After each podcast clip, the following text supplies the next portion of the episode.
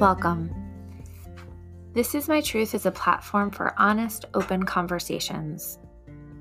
The stories I share or that others share are often not spoken about or discussed, but once told, I believe they have the ability to shine a light on another perspective or a much needed conversation. These stories may make us laugh, some may make us cry, but together we will learn from one another and begin to heal. Because walls need to be torn down, masks need to come off, stories need to be heard in order for our truths to be told. This is my truth. Will you tell me yours? Hello, hello, podcast world. Welcome back to This Is My Truth. I'm your host, Jessie Sherliff, and today I have a treat for you all. So, it is in the middle of the summer, and I have decided that I am going to take a pause on recording um, solo episodes, but I wanted to still put some content out there. And I've had all of these amazing conversations with other amazing humans who have their own podcasts. And so I reached out to a few of them and asked if they'd be willing to allow me to share my conversation on their podcast with my audience. So over the next few weeks, I will still be releasing conversations that I have with my own guests, but every other week until about September ish, I will also be sharing conversations that I had with other people on their podcasts. So it will, it's going to be a treat. We'll see what happens. Um, but today I'm super excited to share a conversation that I had with a fellow Googler. Um, I'm an ex Googler, he's still a Googler um, Adam on his podcast, a Mindful Fire podcast. His podcast is all about being mindful and also um, interlaced with, you know, being mindful about life, but then also how do you create the life that you want, thinking about finance as part of that. It's a really interesting blend, to be really honest. And I'm really, really excited to share my conversation that I had with him. We get really deep and we go through my thought process of why I decided to leave corporate and, you know, how that how I thought about the financial aspect of that and so much more. So I hope you enjoy my conversation with Adam on his podcast, a Mindful Fire podcast, and I would highly encourage you to go check out a ton of great episodes that he has. He talks with experts, he talks with, you know, coworkers, he talks with ex-coworkers. He just talks with people doing really awesome things that are being um, mindful about creating the life that they want. So I hope you enjoy my conversation with Adam on his podcast, a mindful po- a mindful fire podcast. Enjoy. Jess, welcome to the Mindful Fire podcast. I'm so glad to have you here. Adam, I'm so glad to be here. Thank you for having me. I'd love to have you start by sharing with the audience a little bit about who you are, your journey, and what you're up to in the world. Awesome. I am somebody who is constantly learning and growing and trying to be the best version of myself. And I feel like that sounds really fluffy, but I truly mean that. And if you had asked me this question three years ago, I would have started with the the list of my resume. I would have given you where I was working, my title, which by the way, the company that I was working for, the titles don't compute to anywhere else in the world. So I don't know why I would ever say that to people. Looking back on it now, I chuckle. But I was really living for my resume and living for what that next step in the corporate ladder was going to be, and just putting one foot in front of another and doing what I was quote unquote supposed to do. And I had this moment about two and a half years ago at six and three in the morning. And I was brushing my teeth with my electric toothbrush, and my husband just glanced over at me and he asked me a question, which he's probably asked me thousands of times. We've been married for nine years, together for 13. And he just asked me simply, Are you happy? And for some reason, that morning, I blurted out the truth, which was no. And it scared him. It scared me. And I had a choice in that moment. I could backpedal and make a joke of it, or I could stick to the truth, probably for the first time in my adult life, and be honest with the fact that even though on the outside, I had everything I'd ever wanted. I had a good job. I had a house living in a city. I had two amazing little humans. I wasn't happy. And the reason why I tell you this story is it was in that moment I realized that I had lost my voice. And so I've spent the last two and a half years reclaiming my voice and rediscovering who I am, not as a mom, not as a partner, not as a Google employee, which is the company that I worked for 13 and a half years, but really who is Jess at the core and working really hard day in and day out to get there. And that led me to a lot of ahas and crazy leaps and turns, which I'm sure we can get into if you'd like. But really, I am on a mission to create community and connection through sharing stories because I think that so often we can relate to each other, even if we haven't had the same shared experiences. Because at the end of the day, most of us have shared values, whether it's the same feelings, but a different experience. And so that's how I answer that question right now. So you mentioned that you were feeling unhappy because you realized that you had lost your voice. What does that mean to you? It's a really good question. So for me, losing my voice was a moment where I recognized that I was no longer speaking up and sharing my opinion or what I wanted to say. I was constantly shoving things down. And that was true personally, less true professionally. Like I was known within my leadership teams and circles as someone who was pretty opinionated. But even then, when I felt comfortable sharing my opinion, I would still temper it down. And what I realized was that there were lots of moments in my life that I had just never dealt with. I am very good at compartmentalizing and shoving down my emotions and just putting one step in front of another and keep going. And it made me really successful in my job and in my life, but it also made me a shell of who I was. And so for me, losing my voice was the recognition that for so many years I was living for other people's definitions and not my own. And I wanted to break that cycle. Yeah. And it sounds like there was a lot of work you had to do to break that cycle. Uh, what did that look like? I'm sure it's ongoing, but what what did and what does that look like? Yeah, it's definitely a journey. Going back to that 603 moment, I realized that I had to get help. I went back to seeing a therapist I found a coach that felt aligned. And I had to really unpack a lot of moments that I just historically hadn't want to deal with. Part of that was my journey to becoming a mom. We went through infertility struggles. My oldest daughter was a twin and we lost our son while I was pregnant in our second trimester.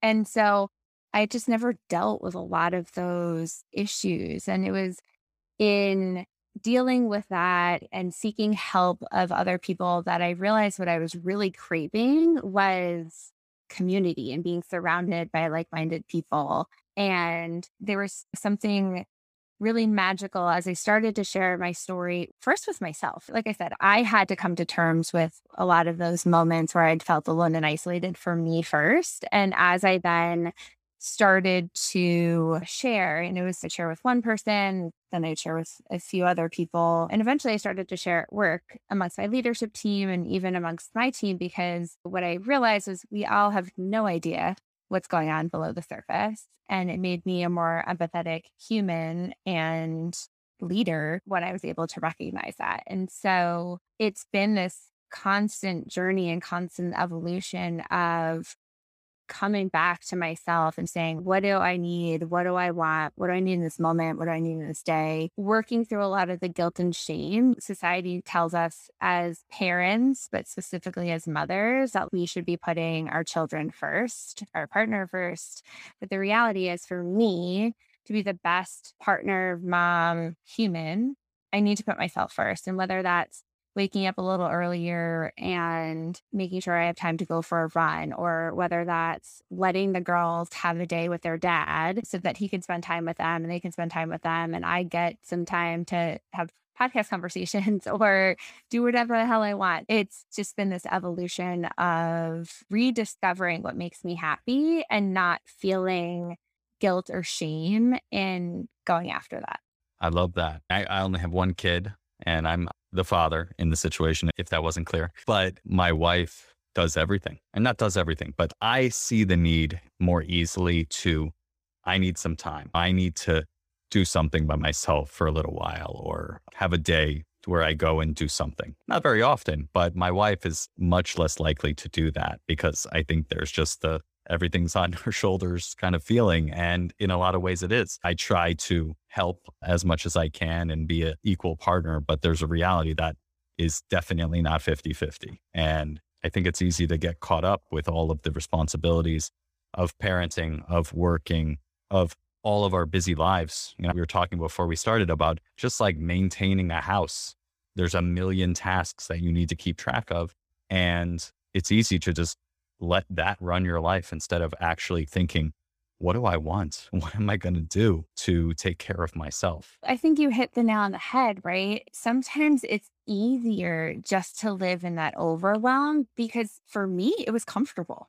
Like, it's much more uncomfortable for me to tell my husband I need a few hours for myself than it would be to take on all of the responsibilities of moving our family across the country and all the tasks that, that we all take on. And so, in a lot of ways, that is my comfort zone that feeling of overwhelm, that feeling of go. And again, I think it's what made me successful in corporate America because the, the company that I worked for, like, that's sort of the culture that I lived in and, and created. And I'm someone who's a goal oriented person. I want to be successful. I want to to make an impact.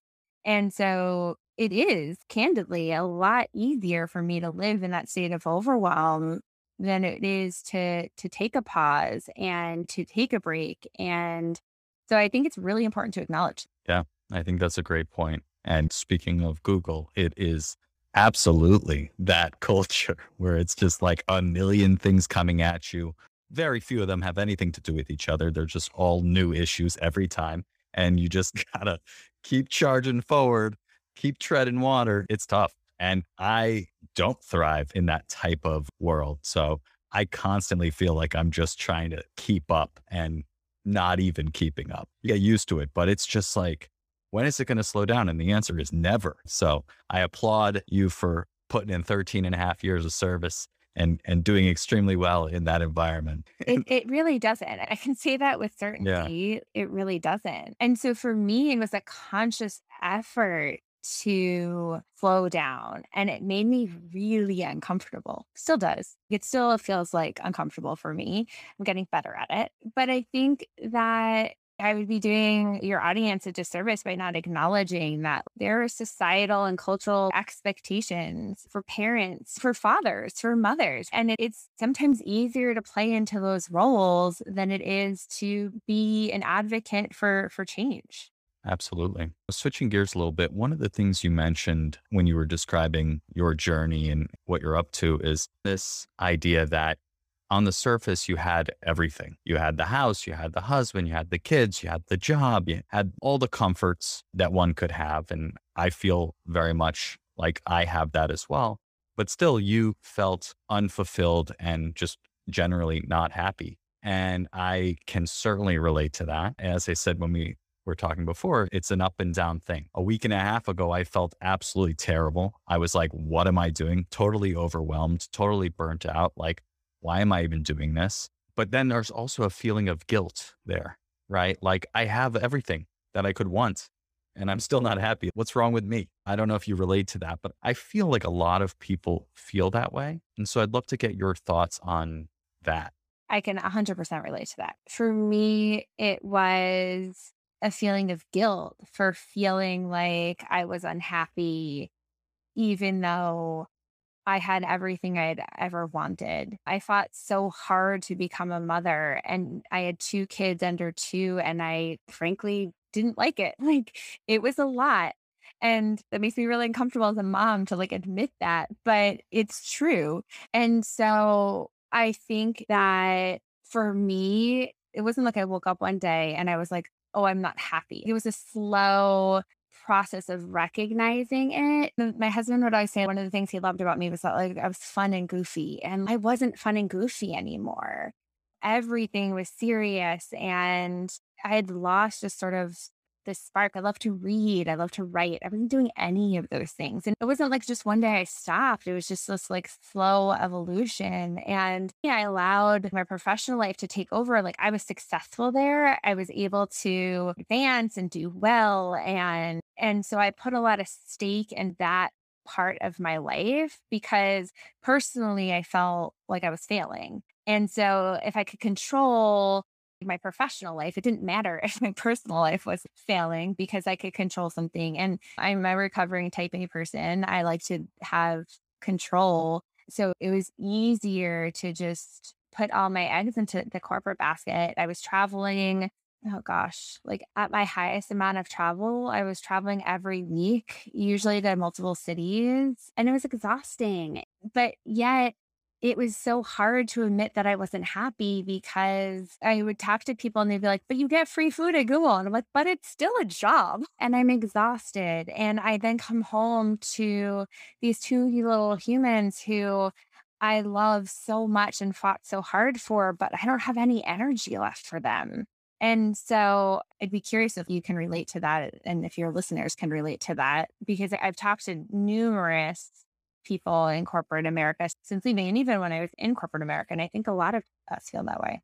Yeah, totally. I really do relate to that. And especially what you were saying about how you were fun and goofy and that you weren't showing up in that way in your life anymore because the corporate side of things and the seriousness of life and all the things that you had to attend to in your personal life and your work life really started to consume all of that energy.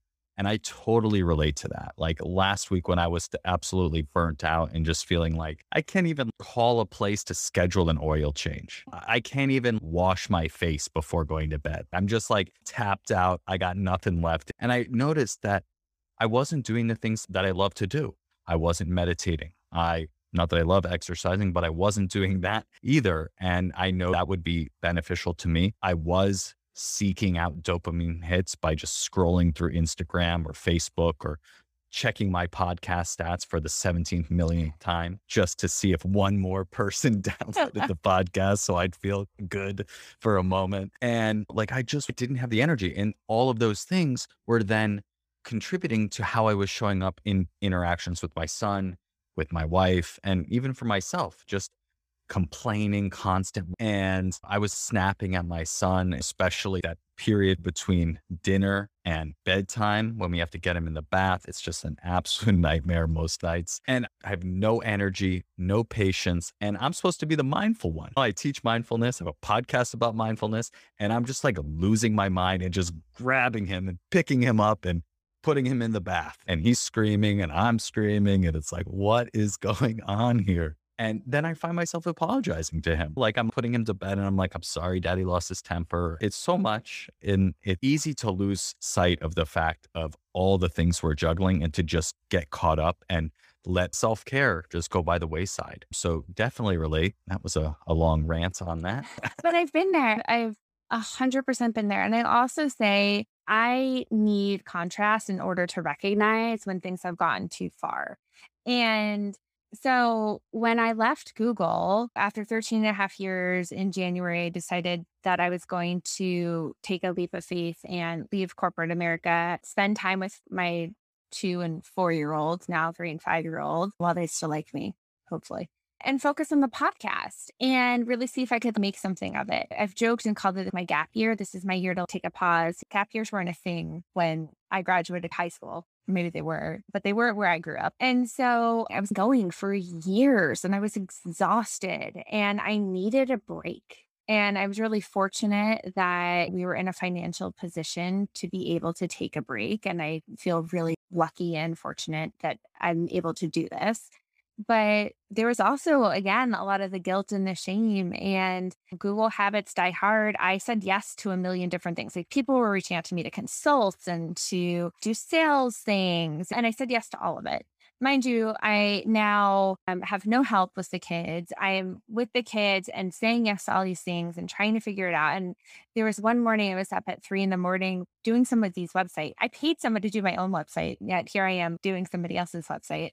And my husband's like, you should have just stayed at Google. Like the stress that you're having, this is ridiculous. You were never working this much. And I had to pause and be like, oh, I've done it again. All of those things, exactly what you're saying, all the self care, all of the work that I've been doing, it just fell to the wayside. And I was going, going, going. And I had to really reevaluate and decide where I wanted to put my energy again. And so I share this because sometimes I think that when I'm talking to people, they're like, oh, like you've checked the box, like move on. And I'm like, there's no check the box, at least not for me. It's a constant daily, if not like hourly struggle with myself of reminding myself of my why and taking the small micro actions that I want to take in order to be successful. And sometimes it means doing shit that I don't want to do. But if I can do those small things, then it hopefully like gives me the space for the things that I do want to do. Yeah. And I'm curious, you said remembering your why. What is your why and what are the micro actions that support that? So, my why, this is a good question. So, my personal mission is to create community and connection through sharing personal stories. For me, when I started to share my infertility journey with people, so many people told me, me too. And it wasn't that they had also experienced infertility or the loss of a child, though some had, but not everybody. And that was my aha that we all have moments where we felt alone or isolated. And so often we're not talking about those moments. And in that, I realized that our superpowers as humans is our ability to be curious, our ability to have empathy, our ability to connect with one another. But so often we're putting up a wall, we're throwing on a mask, we're we're not sharing those vulnerable moments. And I, I get that. I completely understand why. But when you're able to take off that mask, even for a minute with yourself or with somebody else, it's such a gift because it's allowing that other person on the receiving end to to do the same. And so for me, my big why is to raise two humans, maybe more, we'll see. My husband's going to hear this and be like, what the hell? But it's to raise humans that can have conversations with people who don't have the same background or beliefs or values as them, but really not be an asshole. Like have a conversation with somebody and really be curious and understand who they are and be open to them as a human and in order for me to expect that of them, I've got to figure out how I become that person. And it starts with me and being curious about me and then extends beyond me. Yeah, that's a lost art giving a shit about other people. Especially right now. And I think it's so important. And I just realized I didn't answer your other half of your question, which is what are the micro actions I take? It's a work in progress. I think that if you're a listener who has done any sort of coaching program, every coach has their own spin on, in my opinion, the same shit, which is have a morning routine, like journal, practice mindfulness. And I think for me, my micro actions ebb and flow based on where I am in my life. I am concerned less about what I'm doing as long as I'm doing something that feels aligned to me. Journaling's been really helpful for me, especially as I'm like writing at my moments. Mindfulness has been really helpful for me. Recently, I've been getting really into breath work and really enjoying that. I just found like this amazing app.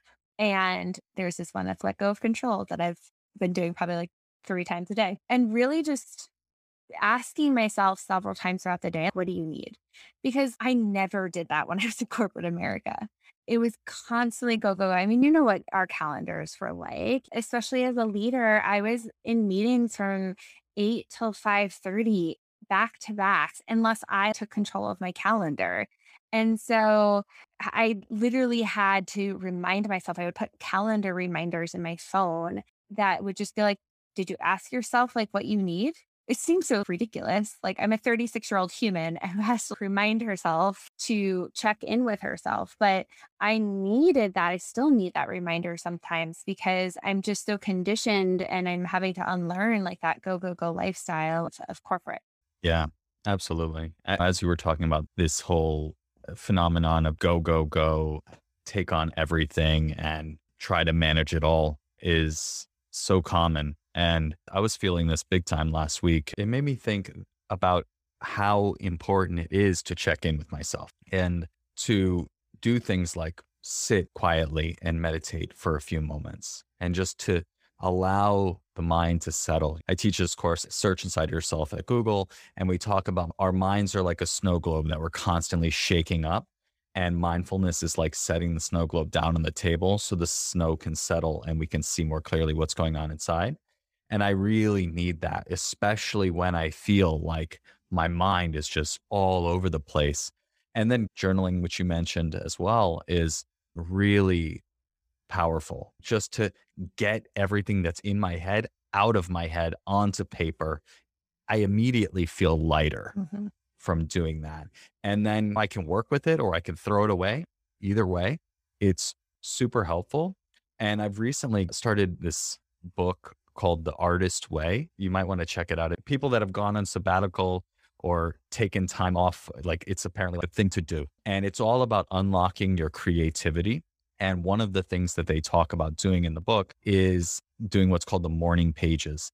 And it's three pages, stream of consciousness journaling as soon as you wake up, just to get it out of your head onto paper. And I've been doing it for almost a week now. And it's really interesting because journaling was always something that every time I did it, I was like, I need to be doing this all the time. But then there was part of me that was like afraid of what I was going to write down. Yeah. And so I would avoid it. And when I do it, it just feels like I can lighten my load and get it on paper and I can see it and work with it a little bit more easily. I can completely relate to what you were just saying. Eh, so it's funny. I actually I've done morning pages. That was actually one of the first things one of my coaches had me do. And I never actually reread what I write because for me, it's just an act of getting it out of my mind or like brain dumping. And it's so helpful. And I think it was interesting because as a leader at Google, I had a really hard time with creating emotional like barriers. Like I took on a lot of emotions of my team. There would be times where I'd wake up in the middle of night thinking about a team member or thinking about a situation, like how I wanted to deal with it. I was losing very limited seats that I had. And I started in those moments, like dump it down. I didn't think anything of it. I was just trying to like get it on paper so I wouldn't forget it. And then what I realized was like I was actually sleeping better. And I was like, oh, like connection. There's definitely, for me at least, a way to just to get it out so that it's no longer in my brain space has been immensely helpful. I want to circle back, if you don't mind me asking you a question. Is that okay? That is okay. I'm curious when you started practicing mindfulness for yourself, one of the challenges that I had was when someone was like, be quiet with yourself. I was like, I'm gonna, I'm gonna be quiet with myself. and like I'd be quiet and then like nine million thoughts would race through my head. And for me, what I had to realize with mindfulness was that it's okay to have thoughts. It's just how quickly you can catch yourself and, and like disengage has been how I've been able to wrap my head around it. Again, like the type A person in me was like, I'm failing at this. So I no longer want to do it. So I'm just curious for you, did you experience something similar? 100%. Actually, when I first started meditating, it was on the Google shuttle from San Francisco to Mountain View about an hour and a half each day. I was like complaining about it to a friend of mine at Google. And he was like, Hey, give meditation a try. You know, gave me some recorded audios and I did it, but very quickly realized I was absolutely terrible at meditation. My mind was all over the place and I was convinced I was doing it wrong. And so I actually just was like, this is not for me. And luckily, I eventually ran into him again. He was like, dude, that's absolutely normal. That's a part of the practice. So I, I gave it another shot and kept going and started to work with those thoughts and realize that it's not about clearing your mind or not having thoughts or pushing thoughts away, as people often talk about it. It's really just bringing awareness to where your attention is in any moment and to your experience in any moment. And it took me a really long time, even just in the last couple years, I've realized that there's two parts of the definition of mindfulness there's the awareness that arises from paying attention. And then there's the second part with a non judgmental attitude, which I think of as having an attitude of openness, curiosity, and kindness. And I was so focused on that first part. Notice the mind wandered, bring it back. Notice it wandered, bring it back. Over and over again, bring it back, which is great. But without that aspect of self compassion, that kindness and curiosity, it's almost like a militant style, like, you know, back in that type A world. the more I could bring that kindness of, huh, what is that? What's, uh, there's that thought again. Okay. Thank you. Coming back. That has become so important in my practice. So, absolutely relate to that. A few years ago, I guess it was 2017, I went on a 10 day silent Vipassana meditation retreat, which is not for the faint of heart. It is brutal. I would have um, a very hard time with that, I'm pretty sure. yeah. It's not even the silence part. I don't know if that's what your concern would be, but that's one thing. But you're in physical pain because you're sitting still for so long. Yeah. You wake up at 4:30 in the morning. Ultimately, I would do it again, but it's uh it's pretty intense. But I mention this because I spent 9 days 9 days of the 10-day meditation retreat convinced I was doing it wrong. Even though I had been meditating for years and I didn't even realize that these thoughts about doing it right or wrong were just thoughts. They were no different than wonder what they have for lunch today. And I was so caught up in them that I kept going to the teacher. You could talk if you went to the office hours, essentially. And so I would go and I would be like asking the question. And I said, I feel like I keep asking you the same question. And he's like, I feel like that too. And so then I realized, oh my God, I just got so caught up in this the whole time. And I was like looking for a particular experience. Anyways, I'm off the rails now. So I will bring it back, but definitely can relate to that. I, I actually don't think you're so far off the rails though, because what was coming up for me is the, like the notion of a hamster wheel, right? Like you're on the hamster wheel and you're go, go, going. And it takes that moment of pause, that curiosity to get off. And I think in a lot of ways, many of us are on hamster wheels, whether we like consciously or unconsciously recognize that. And it's not a bad thing. I think for me, what I realized was I no longer wanted to be on the hamster wheel. And if I decide to go back on the hamster wheel at some point, it's my decision. But the first time I got on the hamster wheel, it wasn't my decision. I was doing it unconsciously.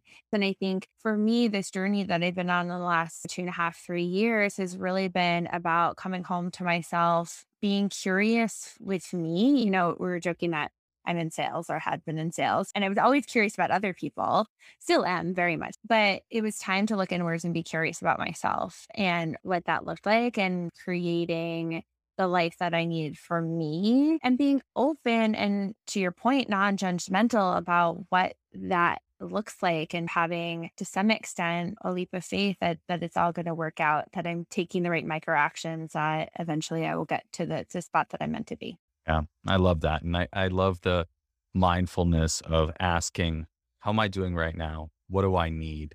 And how can I support myself by giving myself what I need? That can't be overstated how important that is to do many times a day, right? Because we get so caught up, we just keep charging forward. We're on that hamster wheel. And so that's really important. Speaking of hamster wheels and getting off hamster wheels, I'd love to hear more about this process of leaving Google. I, I joke that this podcast is becoming the people that have left or are leaving Google podcast. And I ask these questions because eventually I'm going to leave Google. Hopefully it's to early retirement. And I've been putting the pieces in place by investing and doing all these things. It sounded like you had been doing that as well until you were in a financial position that you could do that. But what was the process of coming to this point? I joined Google right out of college. For all intents and purposes, it was like my first real job. And I almost turned it down. This was back in 2006. And my dad was like, You don't turn Google down. And I was like, No, I think I might. I'll never forget. I was like in an elevator having this conversation. And he was like, No. And I obviously took his advice and said yes to the offer. And I took a leap of faith. I grew up in New York. I was living in Boston at the time. And I decided to move to Ann Arbor, Michigan to work at Google. I knew nobody in the Midwest, nobody in the great state of Michigan, and was like, What did I just do? And I share that because I think that's another example of me unconsciously just doing what I was supposed to do. And it was a good decision. I met my future husband there. He was working at Google at the same time. I was obviously there for 13 and a half years. If I did not like it, I would not have stayed. And I learned a ton.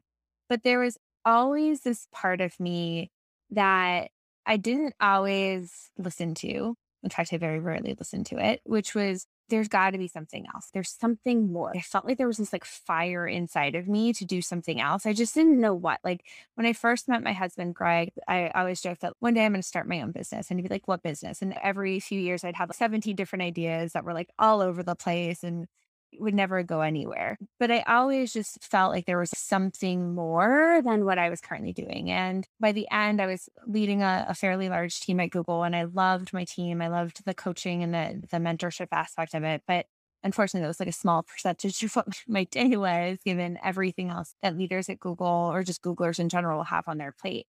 And so, if I'm really honest, I started to get the itch to leave Google after my second daughter was born.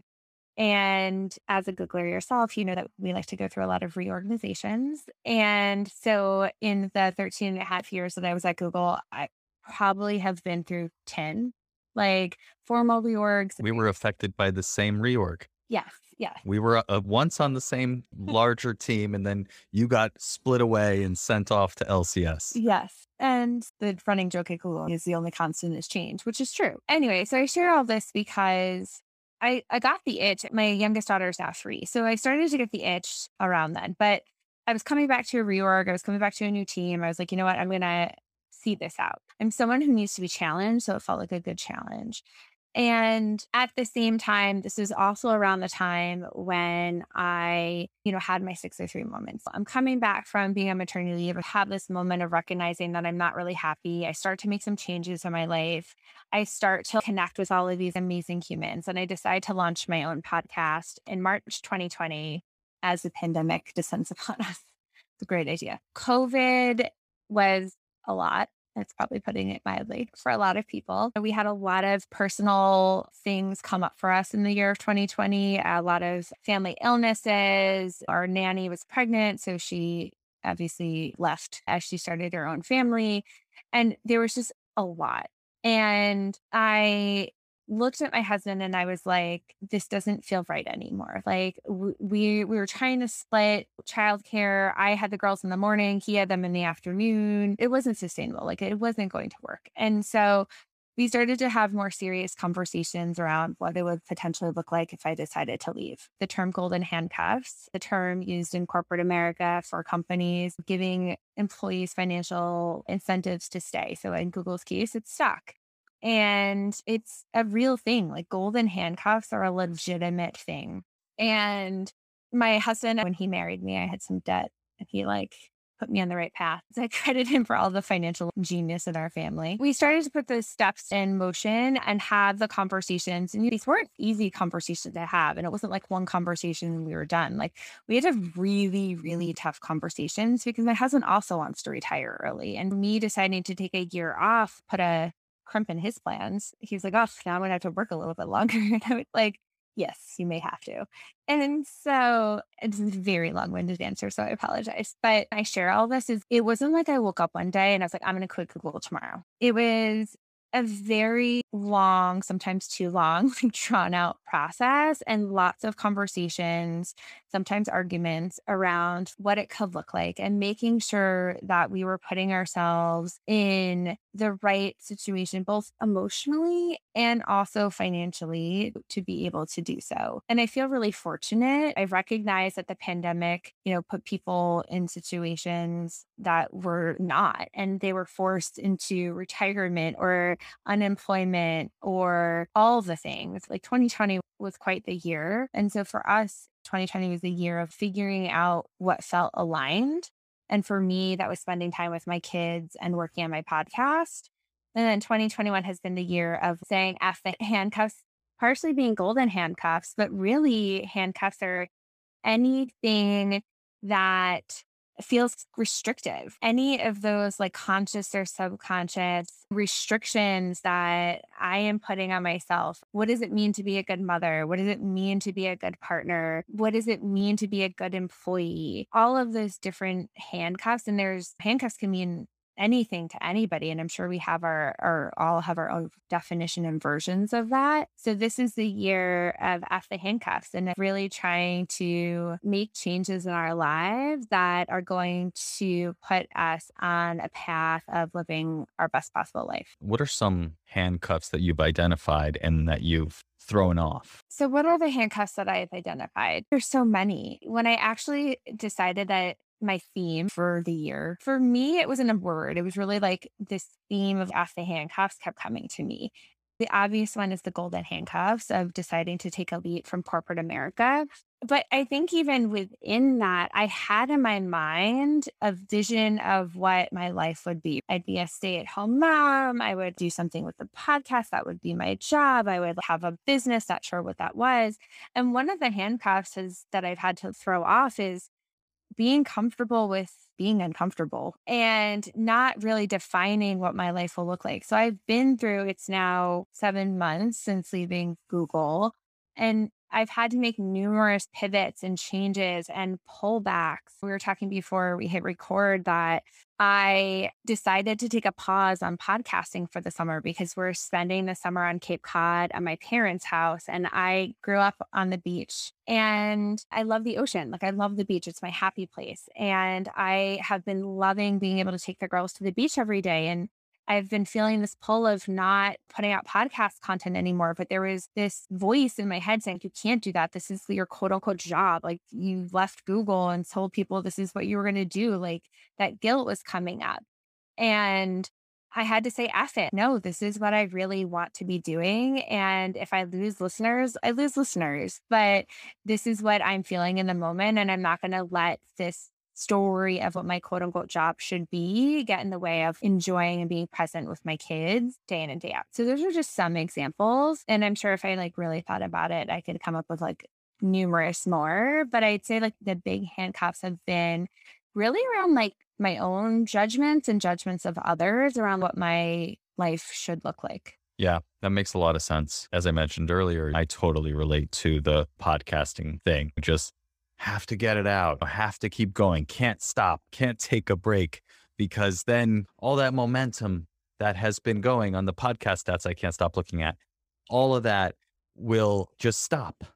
And then what? And I can definitely see if you left Google and this is what you're going to do, I would feel like, oh, this is what I'm doing. I need to do something. There's all these stories that we have around have to be doing something. And that's kept me from asking for a sabbatical. I've been feeling like I need some extended time off. I've been doing this for almost 11 years and I really need a break. But then it's like, well, what am I going to do during the break? And it's like, why can't I just relax? What's wrong with that? Funny though. So I just posted about this on Instagram that I'm like taking a break from podcasting. It's been interesting to see like the messages I'm getting. A lot of people have been really supportive and they're like, this is great. I love that you're uh, being like honest about a break. And it got me thinking about my time in corporate America. And five years at Google, you get five weeks vacation. I think they cap you like you start getting at 30 days or whatever, they start sending you the email saying yeah. you need to take vacation time. And I would always get those emails. I would always be getting emails that are like, you're running out of vacation time. Please take a vacation day. And in the 13 and a half years that I was there, it's the longest that I ever took on a vacation was 17 days for my honeymoon. And that was it. Like I would take a day here and there, but I was never actually taking a break and decompressing. My husband gets unlimited vacation time. I can tell you he for sure takes less than two weeks a year. Like we don't take breaks. We don't normalize taking breaks in this country, at least not in the circles I run in. And we need them, I believe. I needed one. We absolutely do. We absolutely do. And we don't take them. We really don't. I took three weeks off earlier in the year, and that was the longest I had taken in a long time. And I wanted to take more and uh, just didn't make it happen. So let's switch gears now into what I call the Mindful Fire Final Four. The first question is about the golden handcuffs of leaving Google. You mentioned that the golden handcuffs in corporate America really are the stock that they give you for staying longer. And they keep giving you stock so that it keeps you there longer and longer. And it always vests over a four year period, usually. And I imagine knowing how much this affects me and, and how much a part of my take home pay this stock is, and also realizing that the second you leave, that evaporates forever. How did you think about giving that up? Again, it was a lot of conversations and some arguments. And it wasn't easy. I don't want to downplay it. I want to be very clear that I did not wake up one day and it was like, I'm leaving Google tomorrow. Like it was a conscious decision that took a lot of conversations with my husband, a lot of conversations with our financial advisor, and taking steps to start to diversify our portfolio. With my husband and I both being Googlers at some point, we had a lot of Google stock. And so we started talking to our financial advisor about, okay, are we too diversified in Google? And so what are the steps that we need to be taking to make sure that our portfolio feels correctly diversified so that if one of us wanted to leave or god forbid something happened to one of us and we were forced to leave we would not be in a situation where we were so reliant on just one form of financial income for us and those were steps and conversations that we were taking in the background slowly. I also left at the end of the year. And so I did not tell my husband what my equity refresh was supposed to be for 2021. I barely looked at it myself. I actually told my director at the time, I was like, I don't want to see it. And she was like, Well, if you ever want to come back, like, I'm going to send it to you so that it's good for you to have so that you can use it for negotiation. I was like, Fair point. I'll take it. And it was not easy. Like, I, I'm not going to sugarcoat it, but it was steps that we had been taking to make sure that we were thoughtful about our financial investments and also recognizing, and I came to terms with this faster than my husband did, that at the end of the day, while we both wanted to retire early, my husband has this dream of retiring by 45 and becoming a butterfly docent. I don't know if this will really happen or not, but also seems like the weirdest thing. Uh, we'll see. What is a uh, butterfly docent? I had to find this out too. Like the people at like the Bronx Zoo has a butterfly house. So like the people that like stand in the butterfly house and tell you about the butterflies. Okay. All right. That's an interesting retirement plan, but I'm all for it. That is awesome. Yeah. Pretty hot in the summer, but yeah. So many questions for him. And I share this because it was a lot of steps that we had to take. And also a realization for me that money wasn't everything. We were really fortunate to live the life that we were living and not have to be so conscious about every dollar in, every dollar out and that had to change like we had to be more conscious we had to be making different choices we had to really take a look at our financials and figure out like how long we could sustain one of us not working we even talked about him not going back and me staying in the workforce right like we played out all these different scenarios and the other thing I will say is I had actually a, a good friend of mine, also a Googler, say to me when I was like in a downward spiral since leaving Google. And she was like, listen, yes, it's weird for you not to be making money. Because that's the other thing that we didn't talk about. It was really weird, still is really weird for me not to have a paycheck. Like I've been making money, like I've had a job in some form or another since I was 16 years old. I was really proud. Like one of the labels I was giving myself, like I was proud of the fact that I was able to to make the salary and income that I was providing for my family.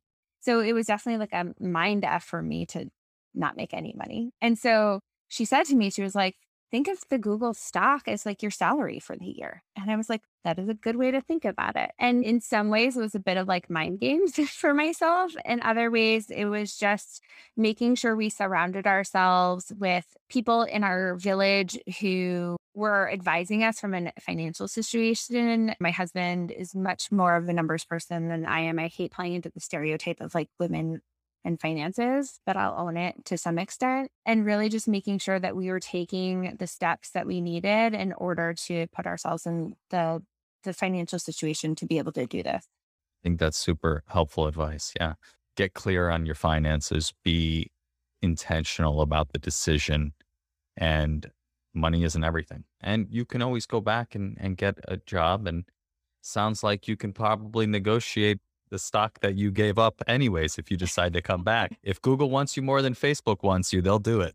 But let's not even go down that route. Neither of them can have you right now. I got four more months. yeah. So the second question is what piece of advice would you give to someone early on their path to financial independence? Don't make the mistakes I made. I didn't come from a family that was very well off. My parents worked really hard for the money that they had, but they also had a lot of debt. And I didn't know that until I was older and understood what the hell was going on. And so I think that when I got my first job at a college at Google, it was a huge amount of money. And I spent it all. I didn't think about the future. I was 21 years old. And because this isn't an area that lights me up, and it would take so much more energy for me to sit there and fully understand the ins and outs of investing and the stock market, I've gotten a lot better. And I understand what's coming in and out of my accounts at any given moment. Like I'm conscious about what's going on. But I also have taken the steps to partner with financial advisors and ask friends who made this their careers and have conversations around what are potential options for me? What are smart things to do? What should I be avoiding? What to look into? And it goes back to, for me, like just being really curious. Makes sense. Yeah. Be curious, educate yourself. I think that's great advice and don't go into debt if you can avoid it. Okay, the third question is what piece of advice would you give to people getting started with meditation and or mindfulness? I go back to what we were talking about when we were talking about both of us and and our experiences and it's there's no one right or wrong way to meditate and to think about mindfulness. And if you start and you give up and you start and you give up, that's your journey and that is completely fine. I wish someone had told me that in the beginning. like, instead of me feeling like I was doing it wrong, I wish someone had just sat me down and said, ultimately, what you're trying to achieve is presence and curiosity. And I think I would have been able to wrap my head around it a lot easier and been less in some ways I was resentful of the process. Like I'm like, everyone is talking about mindfulness. Everyone is telling me like there's these courses at Google that I'm supposed to be taking, but I'm doing it wrong. And the reality is I wasn't doing it wrong. I just had to let go of that notion or that thought that I was doing it wrong. Amazing advice. Yeah. I think so many people have that experience. And the fourth and final question is how can people connect with you and what you're up to online? And how can people find your podcast? Awesome. Thank you for asking. You can find me at my website, which is jessieshurleff.com. You can find me on Instagram at This Is My Truth Podcast. And my podcast, This Is My Truth, is available on all the major podcast platforms. Very good. And I will link all of that up in the show notes. Jesse, thank you so much for being here on the podcast today and sharing your truth with us. Adam, thank you. I've had so much fun. I appreciate it.